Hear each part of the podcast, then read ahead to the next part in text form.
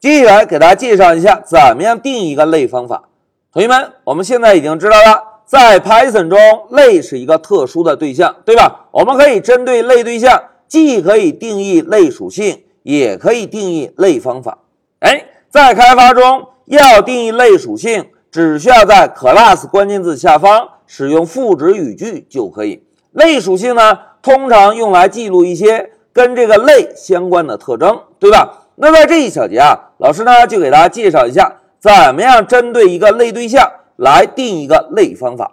哎，同学们，我们先看一下下面的语法。在我们开发中啊，如果想要定一个类方法，基本的语法结构跟我们之前学习的实例方法非常的类似。哎，大家看，同样是 define 关键字，然后呢跟上方法的名称，在小花内部跟上方法的参数就可以。但是啊，在定义类方法的时候，有两个细节是务必注意的。大家看，第一个细节啊，我们要在 define 关键字上方使用一个 class method 这个修饰符。第二个细节呢，类方法的第一个参数必须要是 CLS，也就是 class 的缩写。哎，CLS。那现在我们啊，就一个一个来看。大家看，class method 是不是类方法的意思？而这个修饰符呢，就是在告诉 Python 的解释器。大哥，这个修饰符下方的方法是一个类方法，而不是一个实例方法。哎，这个就是 class method 这个修饰符的作用。那接下来再看第二点，类方法的第一个参数是 class。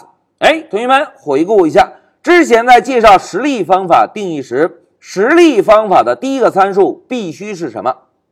实例方法的第一个参数必须是 self，对吧？哪一个对象调用的实例方法，self 就是哪一个对象的引用。那这个 class 参数啊，跟 self 是非常类似的。大家看，哪一个类调用的方法，class 参数就是哪一个类的引用。那现在老师问大家，同学们，在我们让一个对象调用实例方法时，需要传递 self 这个参数吗？哎，并不需要，对吧？同样道理。在我们使用类名点儿调用类方法的时候，同样也不需要传入 class 参数。Python 的解释器啊会自动帮我们传递这个参数。那现在老师问大家，同学们，在实例方法内部，self 可以用来干什么？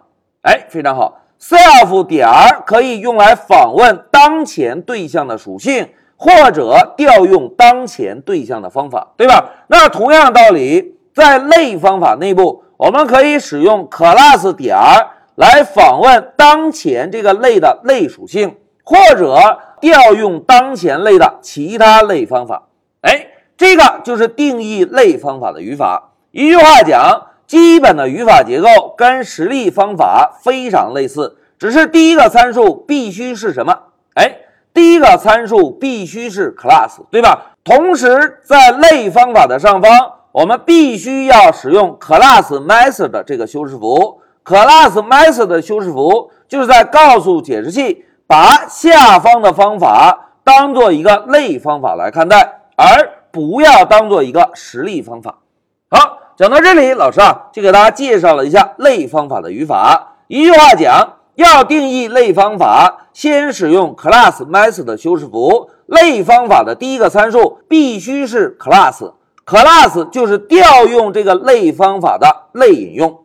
好，讲到这里，老师就暂停一下视频。